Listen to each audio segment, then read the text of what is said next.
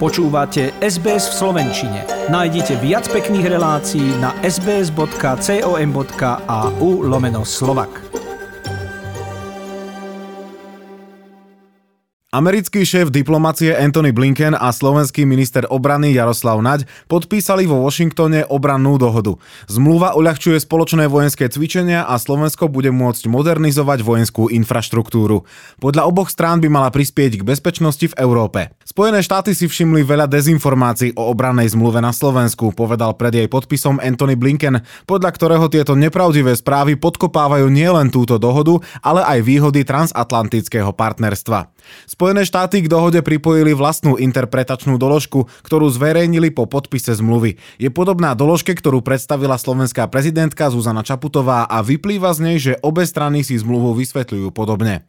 Pokračuje minister obrany Jaroslav Naď. Som veľmi rád, že aj bývalé vlády, či to je vláda Roberta Fica alebo vláda Petra Pellegriniho, na tejto zmluve pracovali. Lebo tá zmluva je dobrá. Tá zmluva je dôležitá a tá zmluva naozaj neznamená žiadnym spôsobom e, ohrozenie suverenity Slovenskej republiky, žiadnym spôsobom neznamená vytváranie nejakých základní alebo nedaj Bože, jadrové zbranie na území Slovenskej republiky. Po oficiálnom podpise vo Washingtone budú obranú zmluvu schvaľovať slovenskí poslanci. Šéf diplomacie Ivan Korčok dúfa, že diskusia v parlamente bude vecná a zopakoval, že vláde ide iba o jednu vec a to je posilňovanie slovenskej bezpečnosti. A preto ja odmietam naozaj mnohé falošné tóny, ktoré tu zaznievajú v tom, že má byť že má byť problém, že dokonca my dvaja sme vlasti zradcovia preto, lebo chceme posilniť spoluprácu s tou krajinou, ktorá nesie, nesie najväčšiu ťahu e, bezpečnostných a obranných garancií pre Slovenskú republiku. Obranná zmluva bude po ratifikácii platiť 10 rokov. Po tomto termíne bude od nej možné odstúpiť s jednoročnou výpovednou lehotou.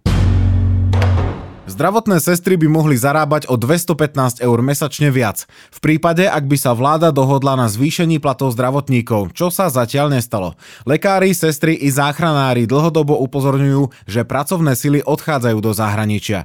V polovici decembra záchranári protestovali pred parlamentom za vyššie platy. Odvtedy sa stretli s ministrom zdravotníctva Vladimírom Lengvarským, premiérom Eduardom Hegerom i prezidentkou Zuzanou Čaputovou. Stále rokujú o tých istých požiadavkách. Hovorí prezident prezident Slovenskej komory zdravotníckých záchranárov František Majerský, po ňom prezidentka Slovenskej komory sestier a pôrodných asistentiek Iveta Lazorová. Sedem ministrov zdravotníctva som zažil a stále mu to každému to isté opakujeme. Náš návrh na zvýšenie platov je 12,5 milióna ročne zo štátneho rozpočtu plus milión eur ročne na operačné stredisko. Ani z jedna z organizácií, s ktorými komunikujeme v rámci Európskej únie, asi nemusela absolvovať e, takúto tortúru a tanečky, a bez toho, aby sa tieto organizácie museli nejak doprosovať, im vlády v daných krajinách zvýšili mzdy pomerne vysoko. České sestry i záchranári zarábajú o 500 eur viac ako ich slovenskí kolegovia. Na tom, že zdravotníkom treba platy zvýšiť, zhoda je,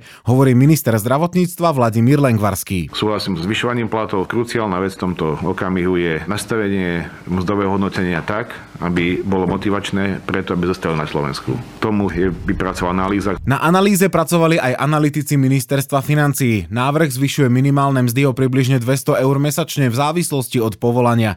Problém je, že plošné zvýšenie platov všetkým zdravotníckým profesiám by stálo 230 až 330 miliónov eur. Vladimír Lengvarský tvrdí, že naťahuje ministerstvo financií. Pokračuje hovorkyňa ministerstva Michaela Lovásová. Ministerstvo financií sa veľmi intenzívne zaoberá možnosťami zvýšenia platov zdravotníckých pracovníkov, čoho dôkazom nie je len spomínaná analýza útvaru hodnoty za peniaze, ale aj pravidelné stretnutia so zástupcami zdravotníkov zdravotníkov a ministerstva zdravotníctva, ktoré sa vedú na ministerskej úrovni. O záveroch týchto rokovaní je zatiaľ predčasné informovať. Jednou z možností, o ktorej sa aktuálne rokuje, je, že by na platy zdravotníkov išli peniaze z rezervy úradu vlády. Cez potatranskú obec Ždiar ráno vidieť kolóny aut smerujúce do Polska. Večer sa zase húfy vracajú späť. Obyvatelia Slovenska chodia nielen na lyžovačku, ale najmä nakupovať. Zo Spíša. Z Lendáku.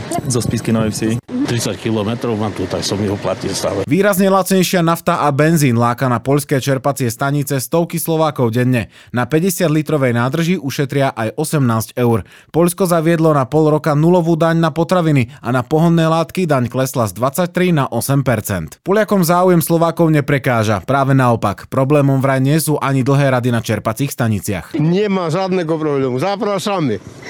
Po naplnení nádrže Slováci mieria aj za nákupmi. Nulovú DPH na potraviny chcú využiť naplno. Nákupnou horúčkou Slovákov v Poľsku trpia najmä malé prevádzky na slovenskej strane hraníc. Hovorí starosta obce Ždiar Pavol Berkeš. Kto má auto, kto je mobilný, tak ide si do Polska nakúpiť a tu ostávajú len tí ľudia, ktorí nemôžu.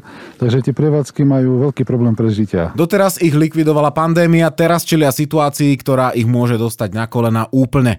Pokračuje Michal Kaliňák, hovorca Združenia miest a obcí Slovenska. Na Slovensku dnes máme viac ako 102 potravinových púští, teda mikroregiónov, kde si ľudia nedokážu kúpiť potraviny, tak práve pod tlakom vývozu týchto peňazí za nákupom v prihraničí a v ostatných krajinách aj tie naše ďalšie malé potraviny na vidieku môžu kľaknúť. Na Slovensku je 79 okresov, z ktorých je 36 príhraničných, teda takmer polovica obyvateľov žije v blízkosti hraníc. Za nákupmi Slováci jazdia aj do Maďarska, na Ukrajinu, do Rakúska či Česka. Chcete počuť viac relácií ako táto? Počúvajte cez Apple Podcast, Google Podcast, Spotify alebo kdekoľvek získajte svoj podcast.